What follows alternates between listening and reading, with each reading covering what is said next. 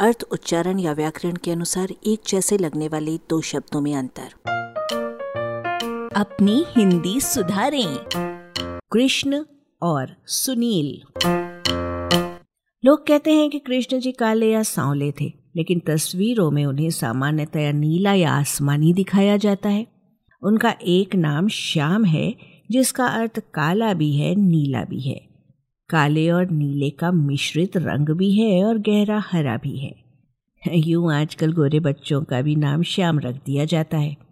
काले और नीले रंगों का ये साथ इतना ज़बरदस्त है कि अश्वेत और असित के भी अर्थ काला और नीला दोनों मिलते हैं।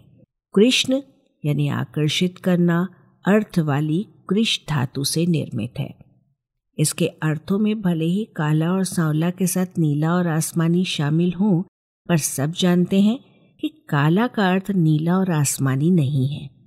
यही स्थिति स्याह की है, जो मूलतः केवल काला है। यद्यपि उससे बने शब्द स्याही का रंग बताने के लिए उसके पहले अब काली, नीली, हरी, लाल आदि कोई विशेषण जा लगता है।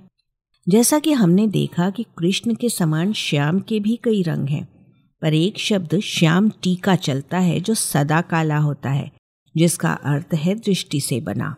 ढिटौना यानी काजल का वो बेढंगा चिन्ह या बिंदी जो छोटे बच्चों को कुदृष्टि या नज़र लगने से बचाने के लिए उनके शरीर पर कहीं प्राय माथे या गाल पर लगाई जाती है।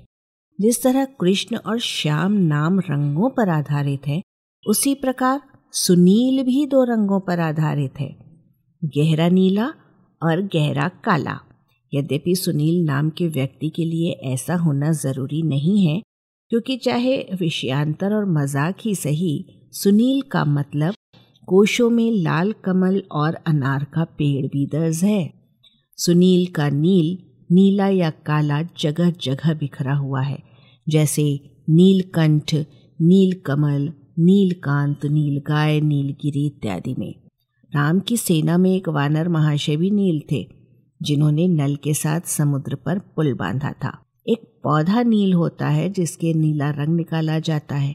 चोट लगने पर कई बार नील या नीला निशान पड़ जाता है, जो भी नीला होने के साथ साथ काला हो सकता है, बल्कि सूख कर काला हो जाता है। एक शब्द यहाँ और जोड़ लीजिए। संस्कृत का मेचक, जिसका भी अर्थ काला और गहरा नीला दोनों है। अंत में शीर्षक के शब्दों में हम कम से कम इतना भेद खुद कर डालें कि कृष्ण और श्याम पहले काले हैं, बाद में नीले, जबकि सुनील और नील पहले नीले हैं, बाद में काले। दूसरे सू लगने के कारण सुनील में रंग का गहरापन ज़्यादा है। आलेख, भाषाविद डॉक्टर रमेश चंद्र मेहरोत्रा, वाचक स्वर संज्ञा टंडन।